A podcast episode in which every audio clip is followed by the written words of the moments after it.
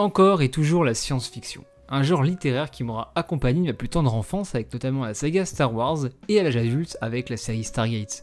Période après période, cycle après cycle, j'ai consommé encore et toujours plus de SF sous beaucoup de formes. Du cinéma en passant par la série télé, telle que Doctor Who, les romans avec les œuvres cultes comme Dune 1984, Total Recall ou plus récemment Les Fondations, la bande dessinée ou encore les comics avec Saga et Descender qui m'ont fortement marqué par leur justesse et leur univers soigné. J'ai longtemps boudé le genre dans le domaine du manga.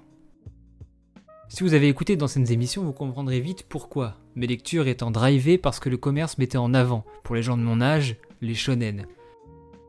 Et pourtant, aujourd'hui, près de 70% de ma bibliothèque personnelle est composée de science-fiction, donc euh, romans, mangas, comics, BD, etc. Et pour ça, je tenais à remercier Gunham qui m'a littéralement bouleversé et fait plonger la tête la première dans les mangas de SF. Mais nous n'en parlerons pas aujourd'hui. Nous sommes en mai 2020. Le Covid fut une plaque tournante dans mes lectures manga, marquant le début de ma passion pour Kingdom et la découverte de nombreux titres qui m'accompagnent encore aujourd'hui, notamment le chef-d'œuvre, la claque, que dis-je, la masterclass Blame de Tsutomu Nihei. Girl Last Tour est arrivé bien plus tard dans ma collection, mais son rapport à Blame est pour moi plus qu'évident, étant perçu par moi-même comme son parfait opposé. Pour approfondir mon propos, je vais d'abord vous conter l'histoire de Girl Last Tour, sans spoiler évidemment.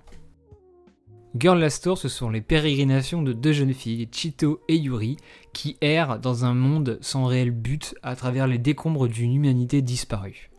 Elles déambulent par-ci par-là sans totalement comprendre ce qu'elles voient, à la recherche d'un toit ou encore de nourriture. Malgré tout cela, elles vont faire de belles rencontres et se poser pas mal de questions sur notamment qu'est-ce qu'est la vie. En fermant le dernier tome, je suis resté pantois, le regard vide, plongé dans mes pensées, comme si moi aussi j'avais fait partie de ce voyage, assis à l'arrière de cette chenille brinque-ballante, transportant l'espoir, la naïveté et le savoir de ce duo atypique. J'ai traversé ce monde, vierge de toute vie, ou presque, me perdant dans ces visions gigantesques et fantomatiques de villes laissées à l'abandon. Précédemment, je parlais du rapport avec Blame, Girl Last Tour m'étant présenté ici comme son contraire absolu. Dans Blame, j'étais perdu de cette méga structure infinie, sans but précis que de suivre Killy dans des méandres du temps qui s'écoulent, sans jamais entrevoir ne serait-ce qu'un espoir.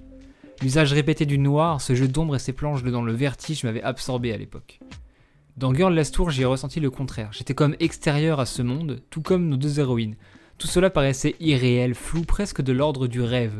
Pensant leur trouver au bout du voyage un exutoire pour revenir à la réalité, Là où dans Blame, je ne pensais rien trouver, continuer d'errer avec un but inatteignable et imaginaire dans un monde bien réel qui engloutirait la lumière.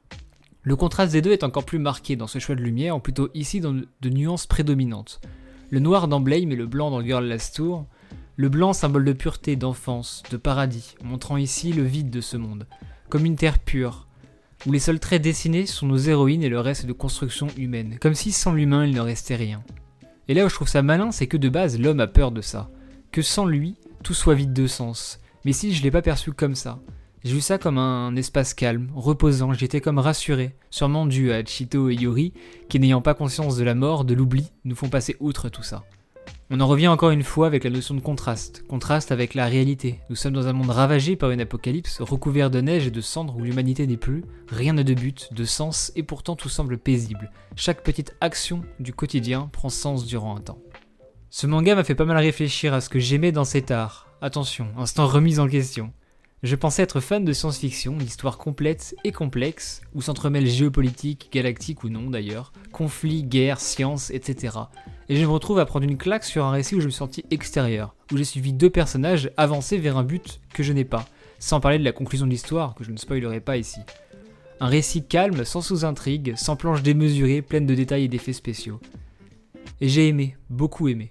D'un côté, au vu de mes lectures, j'ai beaucoup pensé à certains passages de la quadrilogie des Manon en lisant Girl Last Tour. Ce genre de moment où rien n'est explicite et où le lecteur doit lui-même voir ce qu'il veut voir.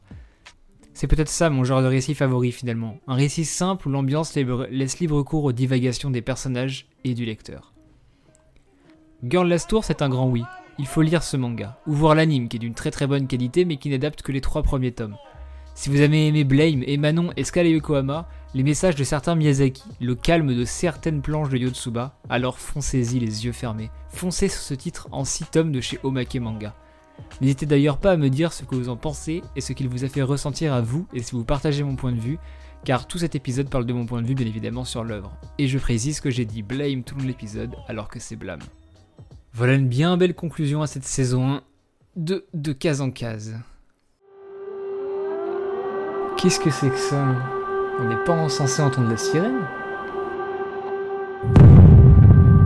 Oh putain, il y a un truc dans le ciel.